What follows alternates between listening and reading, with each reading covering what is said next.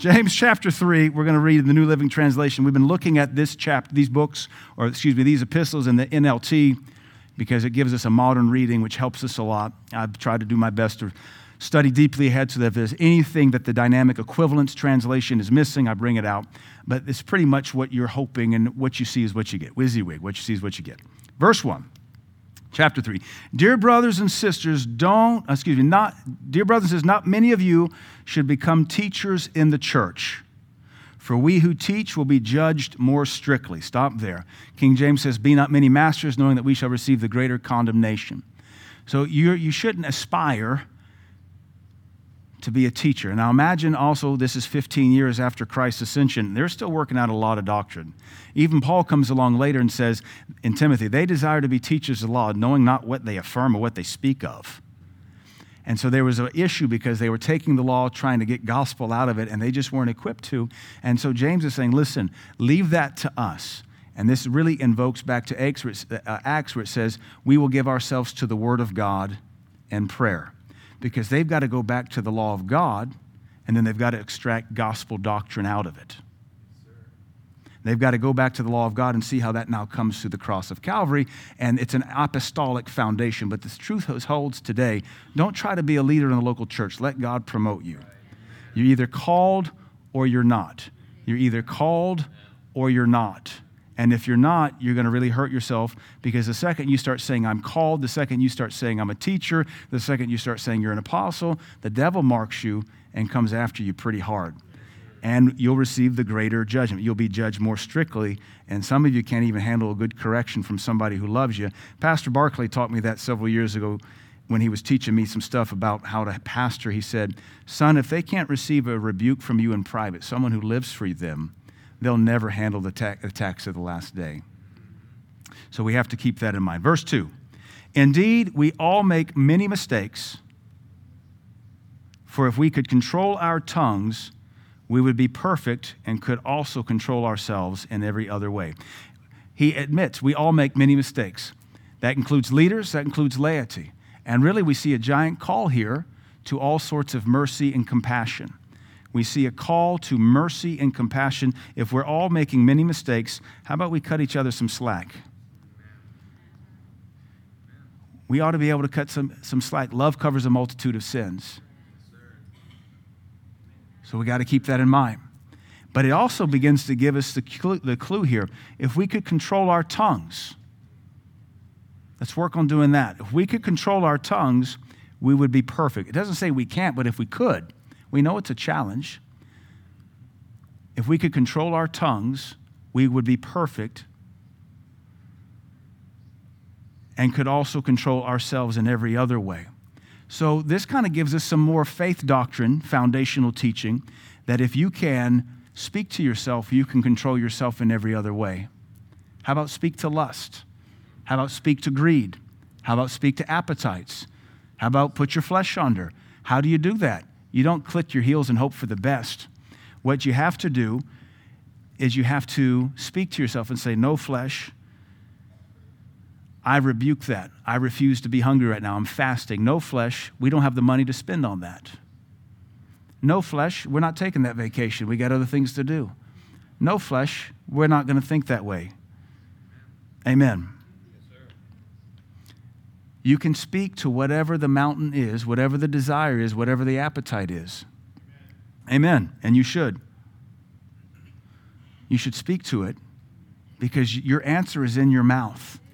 James says very clearly, it's why we're reading the New Living Translation. If we could control our mouth, we could control every other circumstance. Amen? So, okay, so line it up. Where, where are you struggling?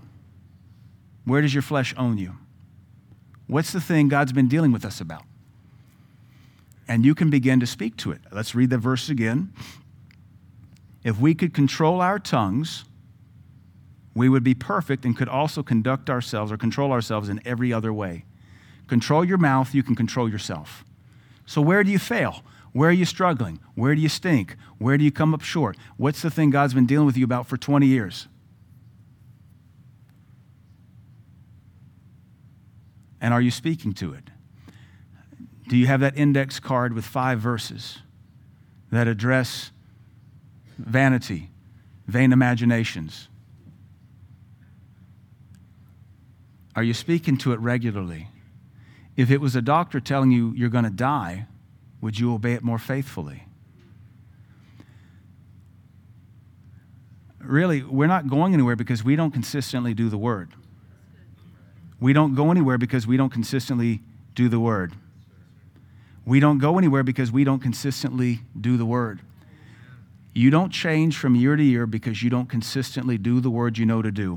You do the word enough to get some breathe room, and then you go right back to wherever you were. So, what will you do to change it? Verse 3 he goes home goes to drive the point home. We can make a large horse go wherever we want by means of a small bit in its mouth. We know he's talking about the tongue. If we can control a big horse with this little bitty thing in its mouth well i'm not saying you're as big as a horse but your pride might be your greed might be your appetite at golden corral might be getting on Zulily or Amazon or Fanatics or whatever your thing is, eBay, that appetite might be as big as a horse. But if we can control horses with these little bitty bits in their mouths, and you and I, James is teaching us, we can control ourselves with our mouth.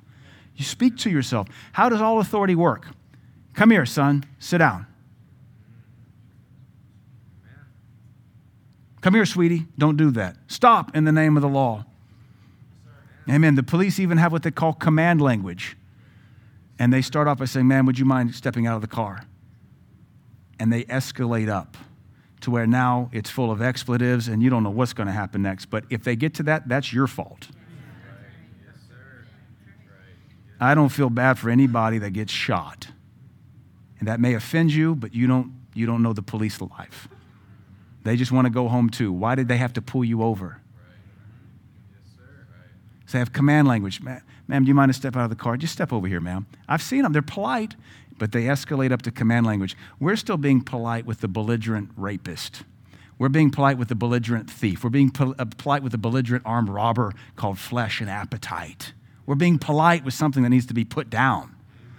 We can command it. If we can control a horse, we can control ourselves.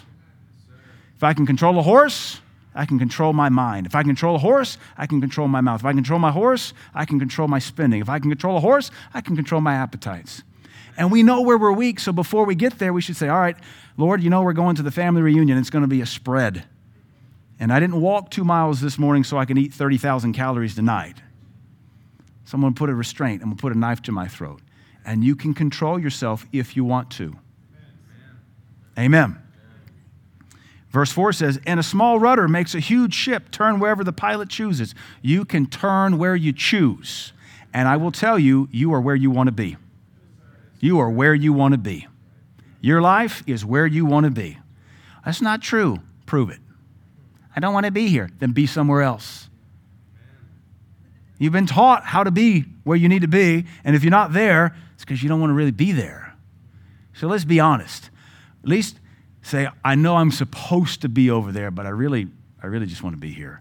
I like it here.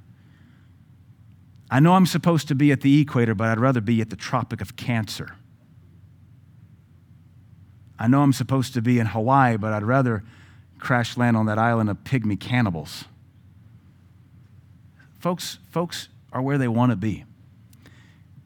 James says, a small rudder makes the ship go wherever the captain wants, and that little rudder called your tongue turns your life wherever you want. You and I are where we want to be. And if you don't like where you are, then start changing the direction of your life. We see the parallel going right down the verses. This little thing called our tongue steers massive courses of events. God Almighty was born of a virgin became a man who preached with a tongue like us, and those sermons saved humanity. Those sermons built faith to raise the dead. A little tongue cursed Israel and brought it to nothing. It still struggles to be something today. A small rudder makes a huge ship turn wherever the pilot chooses to go, even though the winds are strong. Doesn't matter what's blowing against you, your tongue overrides it. We know how these sail ship works. We know that when we see it, we've seen the pictures, we've seen it in the movies, that sail ship, that man of war or whatever, that galley is leaning hard, and yet it's sailing right where the captain wants it to go. All those sails, all that wind, and this little rudder that's a fraction of the size of the whole ship and the lading says, Nope, we're going there. And you and I can do the same if we want. But what it also takes on that deck is for that captain to call the shots and then that man to hold it. Amen. Steady as she goes, they say. That's got to be our life. Steady as she goes. And you see them in the movies, they crank it and they hold it. And what happens if they let go? You've even see them knock people down, break arms, and cause all sorts of havoc. You can't let go, but we do because we're lazy and carnal. And really, truth be told, deep down, we don't really want to go where God wants us. We want to go over here and go to hell. We want to go to Pleasure Island where they turn all the boys into jackasses. If you know Pinocchio. Steady as she goes so that you can finish your destiny and not die with some weird STD. Uh, Dr. Baidu Jr. was telling me, uh, I said, how's the chiro- how's not chiropractic, how's the pediatric work going? And he said, it's interesting, except for when 12 year olds come in with STDs. And I said, uh, come again? He said, yeah. Uh, all the symptoms point to an STD. So I ask him in front of their parents, So um, are you sexually active? No. And he's like, Yeah, I know what you have. There's only one way to get it. So the parents step out of the room, and the, he said, These kids are smart. They Google it. He says, I know you can't tell my parents because of the law. But yeah, I'm sleeping around 12. Syphilis. 12, that's my daughter's age. Pleasure Island. It may not turn you to a donkey, but it'll turn your vagina into a petri dish of infection and disease. Amen. We're back on that again, I suppose. Maybe we never left. It's a demon. You can take it home with you if you want. Verse 5 In the same way, the tongue is a small thing that makes grand speeches, but a tiny spark can set a great forest on fire. This can be good when we preach the gospel and set people ablaze to go soul winning or repent, or, oh my Lord, I worship you, oh God Almighty, and hooping and hollering and shouting, building faith, or we can provoke people to chaos like Hitler did with his grand speeches, or any of our politicians do today when they grandstand and placate people. Verse 6 And the tongue is a flame of fire. Let's let that be holy fire. It is a world of wickedness, a whole world of wickedness, corrupting your entire body. Uh, so, if we're not careful, we can curse ourselves with our mouth. Just like we could steer our lives and discipline our flesh and say, Oh, no, flesh, you're not having extra cake. You're not having any cake. You know what? We're going to bed hungry tonight because it's good to go to bed hungry. You know what? We're not spending that. It's good to not spend it. We don't need it. We got too much junk anyway. We complain about. We're watching uh, hoarders to motivate ourselves to not be one. Huh. You think a house falling on the wicked witch is scary? Wait till that box of magazines you haven't looked at since 73 falls on you. And every, I need to start collecting the articles. You know, police were called to a welfare check when neighbors smelled something odd coming from their strange neighbor's house. And they found two little feet sticking out underneath the box of National Geographic. Well, he wanted to be like the mummy in the magazine till the rats and the cockroaches cleaned his insides out. We got so much stuff, we don't need to buy anything else. It's a whole world of wickedness corrupting your entire body. It can set your whole life on fire. Our tongue can burn our life to the ground. So, anytime some of our fellow Christians say, well, that whole mouth thing, that whole confession thing is heresy, please explain how James, the apostle, who knew way more than these modernists do, said, Your mouth can burn your life to the ground. Was that hyperbole or did he mean it? It can set on fire the whole, your whole life, for it is set on fire by hell itself. And then James turns sarcastic. Verse 7 People can tame all kinds of animals, birds, reptiles, and fish I didn't know we could tame fish. I don't know, maybe dolphins, but they're not fish, right? That's a mammal, porpoise. It's the best tuna of the sea. but no one can tame the tongue. What an insult. We can tame reptiles, we can tame a snake, a snake charm, tame birds, teach it to ask for crackers, quote scripture to you, I guess, but we can't tame our mouth. So all of a sudden, James is not real encouraging anymore. No one can tame the tongue. It is restless and evil, full of deadly poison. Sometimes it praises our Lord and Father, and sometimes it curses those who have been made in the image of God. And we have to be careful what our mouth says.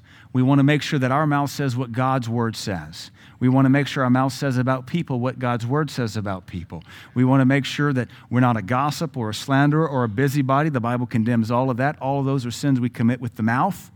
We want to make sure we don't come to church praising Jesus and then mocking his creation because we don't agree with them or we think they look different or what have you. We want to make sure that bitter and sweet don't flow forth from the same fountain. He gets into a geological analogy here.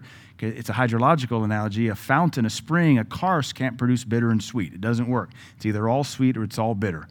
It's either all acidic or it's all basic. And yet we somehow speak with forked tongues. And maybe it looks like I want Jesus, but I also want sin. And you can't have both. So, which is genuine?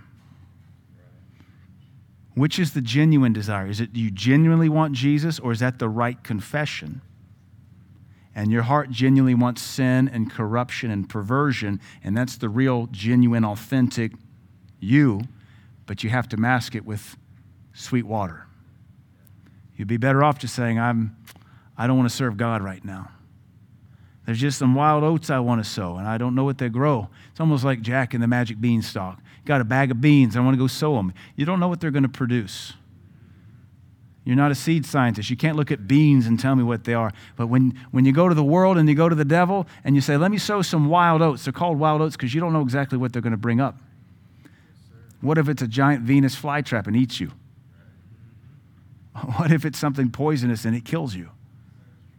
So we stick with the Word of God. We sow the seeds of righteousness that we might have righteousness. Like I said two Sundays ago, our lives are the result of what we sowed in the last season. If you don't like what you're harvesting, you have no one to blame but you. If you don't like where you are in life right now, you have no one to blame but you. You are the fruit of what you sowed. It's harvest season. You can only harvest your acreage, and your acreage is your responsibility. So, what did you sow there? And if you don't like it, plow it under, repent, and sow again in righteousness. And wait for harvest season and get back with the program. That's called repentance. It's wonderful. And then once you repent, don't ever need to repent again. Just keep sowing righteousness season after season after season. I just taught this about my two years at the Yamada and Sons farm in Auburn, Washington. But that's about 90% of my preaching. It's heard by very few people. We just preach it and preach it and preach it until I'm called in to do damage control.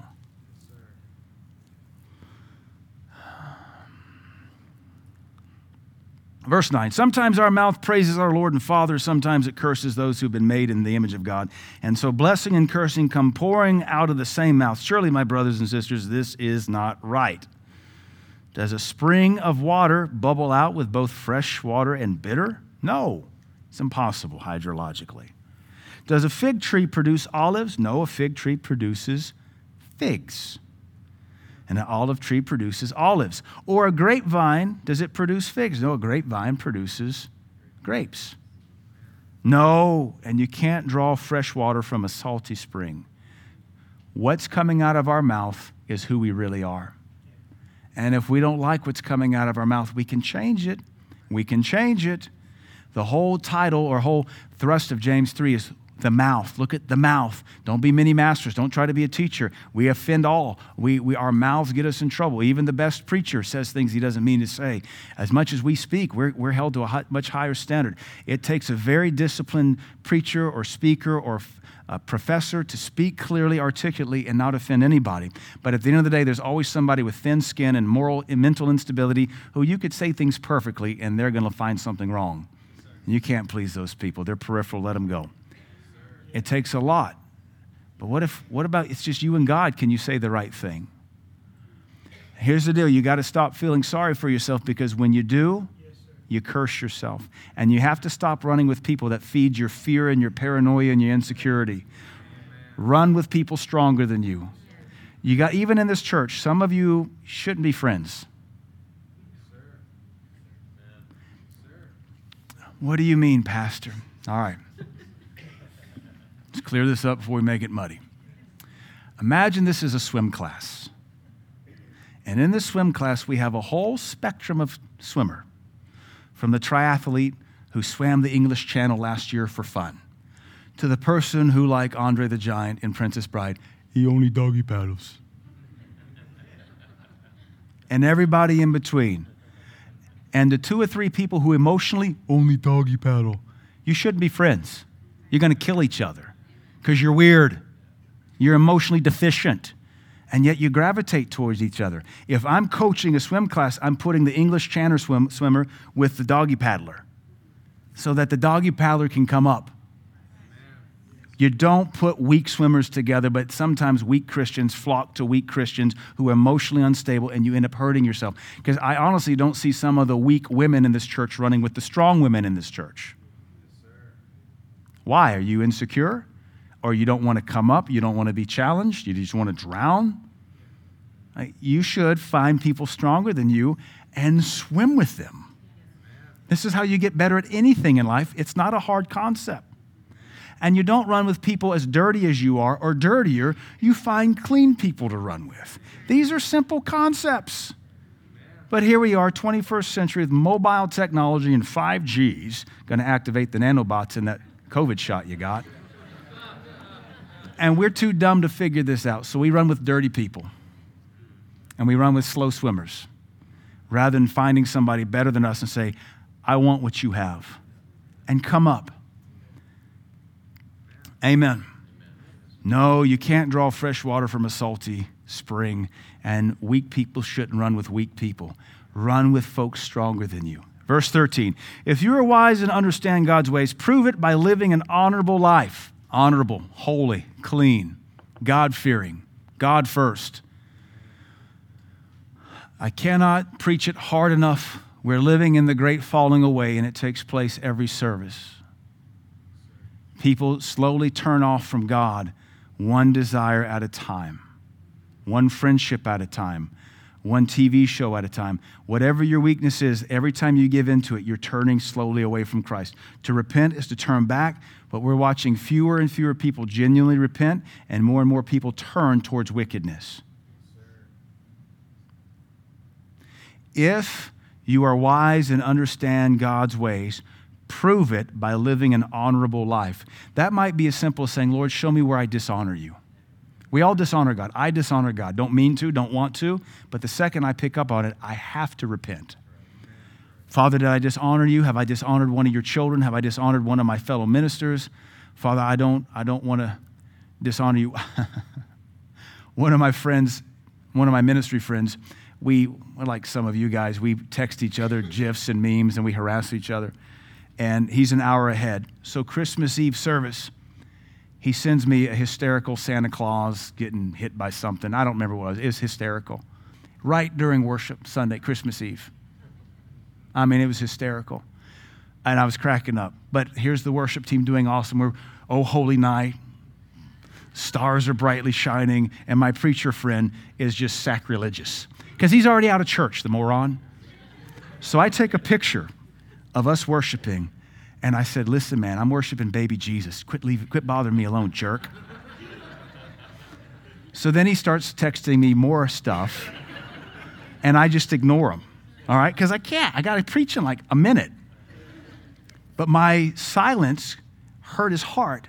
So then he calls me late, he calls me the next morning, leaves this long voicemail, and it basically says, Pastor Chris, I value our friendship. Please forgive me. And it's so heartfelt.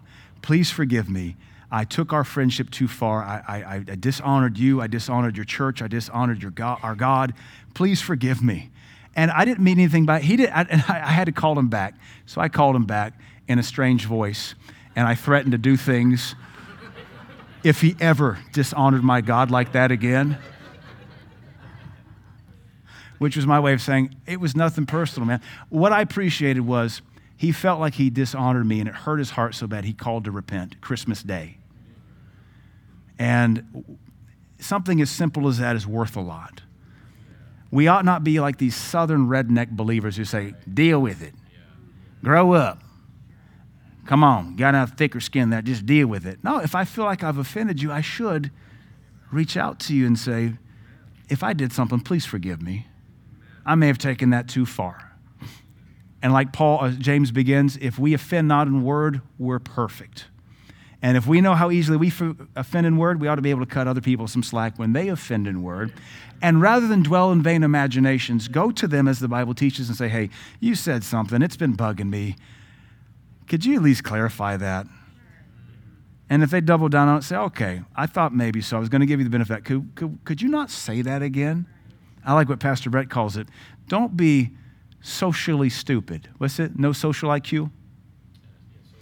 Grow, get some social IQ, emotional IQ. Be able to read people and say, you know what? That might be a little sensitive subject. Let's not talk about it. But uh, you're finding more and more people because they live like this. They have no social experience, they have no social IQ. They think in terms of like LOL and TBH, and I don't know. I, I, I use words with more vowels than that, and I actually use words. Let's finish this chapter up here. If you are wise and understand God's ways, prove it by living an honorable life, doing good works with the humility that comes from wisdom. Live honorable and do good works. Well, the best place to do good works is the local church. Show me another place you can do good works for the kingdom. And I remind you, this is written to saints in an assembly. So you can't even really get the fullness of these epistles if you're just a church hopper, church skipper, stay at home church person. Even these, this epistle written to the 12 tribes scattered was still given to those meeting in synagogues on the Sabbath, worshiping Jesus the Messiah as best they understood 15 years post ascension. Where do we do good works? Well, of course, we can do it for our boss, but the implication is in the kingdom and if you're not faithful to the kingdom, nobody's going to trust you with the opportunity to fulfill this verse. Doing good works with the humility that comes from wisdom, so wisdom will make you humble. But if you are bitterly jealous and there is selfish ambition in your heart, don't cover up the truth with boasting and lying. And so you see again, with this verse specifically, you see a lot of James comes back to the heart, comes back to the heart. We don't need to teach holiness to these believers. They have the law, it's written on the tables of their heart. These are devout Jews. These Jews are so devout, they recognize Jesus for who he was, and they're suffering for it. They don't need the law thrown at them, they know it, they live it. Now we've got to nuance them with the heart. They have all the good works, but not from humility. They have all these other things, but they have issues of the heart that are just beneath the surface. And so you see Pastor James deal with it. If you're bitterly jealous, so we judge ourselves. Are we bitterly jealous? Maybe. And is there selfish ambition in your heart? Are our motives selfish? What's the mo- we got to be willing to judge every motive. Why am I doing this? Why am I making this phone call? Why did I reach out to this person? Why did I say that? Why did I compliment that? Everything has a motive. Sometimes it's to fit in, sometimes it's to make somebody laugh, sometimes it's for a selfish reach and grab, sometimes it's for a favor, but we have to judge it. If there's selfish ambition in your heart, don't cover up the truth with boasting and lying. Don't lie about it, just be honest. Be honest with God, be honest with each other. Father, I'm afraid. Father, I'm scared. Father, I'm terrified. Father, I need help. Be honest. For jealousy and selfishness are not God's kind of wisdom. Such things are earthly, unspiritual, and demonic. So, do you see jealousy is demonic? Jealousy is demonic. This is probably the one we deal with the most as Americans, especially with social media. Social media created a new psychological disorder that most of you have been touched by, myself included, called FOMO, fear of missing out that sowed seeds of jealousy. You didn't know it even existed till you saw it on Instagram and saw all the fake photos of people enjoying their life there. They don't ever post divorce proceedings, they post the make believe vacation in Bali. They post the make believe vacation from Thailand. They don't show the fighting or the divorce proceedings or the divorce court or the kids brokenhearted crying when it's their turn to go to mom's house when they just got used to dad again. Such selfish, wretched human beings. Tearing children apart because you can't grow in Christ. Where are we jealous? Figured out jealousy is demonic. For wherever there is jealousy and selfish ambition, there you will find disorder and evil of every kind. Wherever there is jealousy and selfish ambition, you will find disorder and evil of every kind. Maybe we reverse engineer that verse. Is there any kind of disorder in our lives? Could be because of selfishness. Maybe there's a FOMO working in our lives. We heard somebody got engaged and now we're jealous that we don't have anybody only even on the radar. That can bring disorder to your life. You were in your lane, and because your friend got engaged, now all of a sudden you get out of your lane with Christ because you're jealous. But if you'd have stayed in your lane, who knows what God would do for you in six months or a year? You'll never know because you allowed jealousy, the demonic wisdom, to pull you out. We have to trust God and reject all this. Where's their disorder? Where's their evil of every kind? Is your life like stirred up with a, a cloud where you can't see? The Bible tells us that jealousy and selfish ambition will stir that cloud up. I don't cave dive, never want to cave dive. I've gone caving with a couple guys who are cave divers. I actually went caving with a guy who's one of the foremost cave divers in the world. But they said at one point cave diving had the highest mortality rate of any sport in the world 10% mortality rate. One in 10 cave divers dies. And they communicate with grease boards, and a lot of them, they all drown.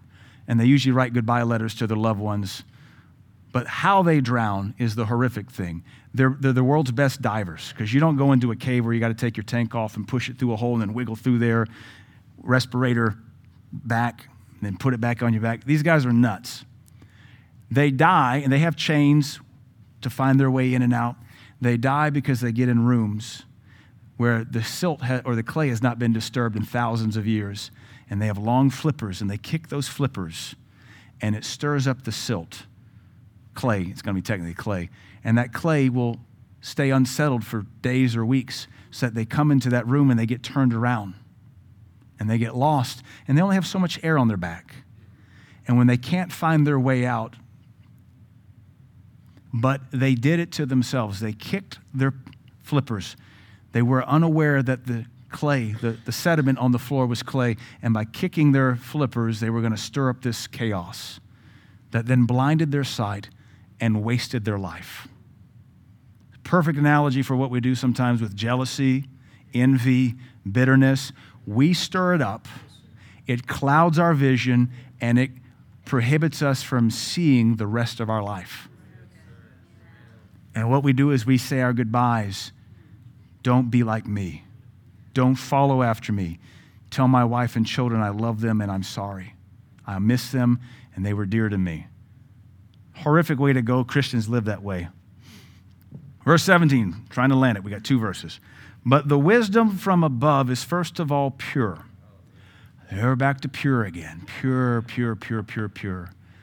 Pure. You can't have it too pure. No such thing as too pure. No, no such thing as too pure. When you walk in the wisdom of God, it's going to make you clean. You can't convince me any perversion in your life is sanctioned by God. The things sanctioned by God result in purity. If you're in a dirty relationship, it's not God. Break it up. Amen. Amen. You're in a dirty business deal, not God. Call it off. You're in a strife filled relationship of some kind, you got to get with God. If it's marriage, you got a lot of work on your hands. If you're not married, run away, fix it. Get purity, get purity, get purity. I don't know why folks don't want to live in purity. Dr. Barclay says so many Christians are addicted to strife and chaos. The wisdom from above is first of all pure, and it's also peace loving. So wisdom loves peace. I love me some peace. How many of you use like a sound machine when you go to bed at night? You have a nice little thing that just drowns out any background noise to bring about extra peace. It's peace loving. The wisdom of God is gentle at all times. If you don't have purity, peace, or gentility in your home, there's no wisdom of God there. So we can pray this verse Lord, I need wisdom to have peace. I need wisdom to have purity. I need wisdom to have gentleness at all times. If you walk in the wisdom of God, you'll make decisions. It's like walking through a minefield. When you have the wisdom of God, you can walk through the minefield of life without blowing stuff up all around you. When you don't have wisdom, you're like an elephant just tramping through a minefield. Boom, boom, boom. And some of you, your marriage is that way. You're both elephants swinging tree trunks at each other and trunk trunks at each other and just blowing things up. And the real collateral damage will be your kids. The wisdom of God is willing to yield to others. This sounds like a marriage verse. If you're not willing to yield, you're saying, Lord, I want to be a spiritual fool. Spiritual wisdom yields. Spiritual wisdom is gentle at all times. Spiritual wisdom is peace loving. And if you can't be that with certain people, just don't be around them anymore. It's real easy. Certain folks you cut off because they bring chaos to your life. There's even ministers we've had to cut off from our fellowship and not bring back because they brought chaos to us. And if I'll cut off a preacher, you can cut off a friend. And you need to be willing to. It is full of mercy and good deeds. So the wisdom of God is full of mercy and good deeds. It shows no favoritism. That goes back to chapter 2. And it is always sincere. That's honesty. The South doesn't know much about honesty. We know a lot about Southern facades, but it's good to be sincere. It's good to be honest. It's good to confess. If you don't want God, you say, Lord, I don't want you right now. Let me, don't let me die, but right now I don't want you. Be honest with God. If you're struggling, Lord, I'm struggling. If you're confident, Lord, I'm confident. Don't want to be too confident. Talk to God about everything you're feeling. He already hears it, He just wants to hear it from you. Be honest with your spouse if you can. Sometimes you, you've worked yourself into such hostility, you don't even know how to be honest anymore. I would hate to live in that kind of marriage. South seems to produce them in spades. But we got to at least be honest and like say, I don't like this food. Uh, don't wear that, honey. I don't like the way you look in it. Or let's not spend money on that. I don't feel good about it. Be honest. You're acting like these are brand new concepts. Like, what? if you didn't know, the whole name of the game for Christianity is you need to be different than the world. And as an American pastor, I've been born again for 40 years now. I've been spirit filled since 2000, no, 96, 27 years, going on 28. The church in America looks no different than the world. The only thing that distinguishes most of us is what we do on Sunday morning and that is a disgrace and a sham. So when we read these things that James wrote to believers who were 14, 15 years old in Christ, shouldn't shock us. We should say, if they can do it, I can do it.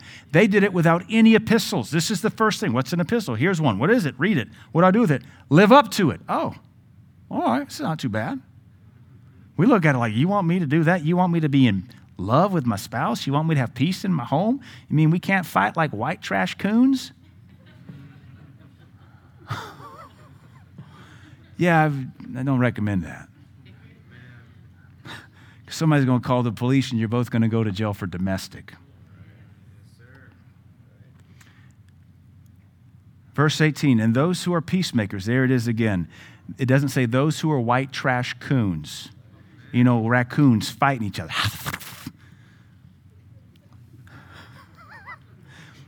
Listen, I've pastored in this region. I've been a part of this region since 1994. I've been trying to get out of this region since 1994. I escaped for six years. And then somebody prayed me back. And they're probably in heaven already, which really upsets me because I can't even complain to them. I know this region. I know the stupidity of the culture of this region. This region does not produce lovely marriages it doesn't know how to. This region has had 150 years of a very religious, legalistic, ruthless gospel in a denomination that will remain nameless, so you know who I'm talking about. And it produces hard, bitter people. And that's the cultural environment that we grow in. And you got to lean against it. And we have scripture to lean against it with. Those who are peacemakers will plant seeds of peace and reap a harvest of righteousness. This goes right with what I taught two Sundays ago. This is the whole premise that our life is the fruit of what we harvest. And if you're a peacemaker, you can have a perpetual harvest of righteousness and peace. Peacemakers plant seeds of peace. Peacemakers plant seeds of peace. Blessed are the peacemakers. That's not Colt's peacemaker, six shooter that Wyatt Earp killed bad guys with. Though some of you want to use it in your marriage. That's not the peacemaking we're talking about. Peacemakers don't sow seeds of chaos, lust, perversion. They plant seeds of peace and they reap a harvest of righteousness. The footnote of my Bible says, a harvest of good things, a harvest of justice. Biblical justice, not modern social justice. Biblical justice. Social justice can go to hell because it shifts with new standards.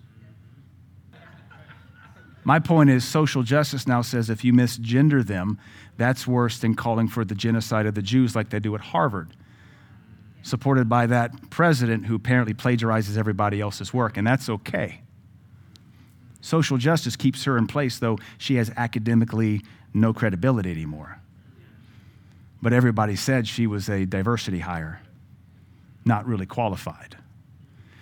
This, because offends you, hook and loop, hook and loop hook and loop, making your veil, shut me down, because I speak in terms of truth and you have a favorite color and agenda you race after. Pun intended. Peacemakers. Hey, I dealt with fornicators. You cheered for that because you're not fornicating like some pervert, but you're still a racist bigot chasing your favorite color. We're an equal opportunity corrector. If you don't want discipleship, go away. When those morons came to Mr. Carter's Lake Ridge Shinyo Academy to teach uh, uh, Taekwondo, and we are dealing with judo, we don't do Taekwondo here. We do judo here. Go away. It's that simple. You don't like what we got? Go find somebody else that'll lie to you and blow snuff in your ears. Those who are peacemakers will plant seeds of peace, and they'll reap a harvest of righteousness, good things, and biblical justice. Peacemakers. That's what we ought to be. Blessed are the peacemakers. Blessed are the peacemakers. Blessed are the peacemakers. I go to bed in peace. I wake up in peace. And I dig it. Man, I love it. Don't have trouble going to sleep. Sometimes I have trouble waking up, but that's because it's too early, not because I got any sin in my life. It's a good place to be, and you can be there too if you want to. But listen to me clearly. Jesus Christ purchased us. We're his possession. He commands us to come up. If you don't want to come up, you need to find another church because this isn't the place for you. Amen. And in some regards, this is seal fit. I think what you want is uh, planet fitness. We're trying to make you into something here. You need to go find some jazzercise or some water aerobics and go sweat with Granny in a hot tub somewhere. Why don't we stand to our feet? That's enough teaching for tonight. Plus, we're done with that chapter. Amen.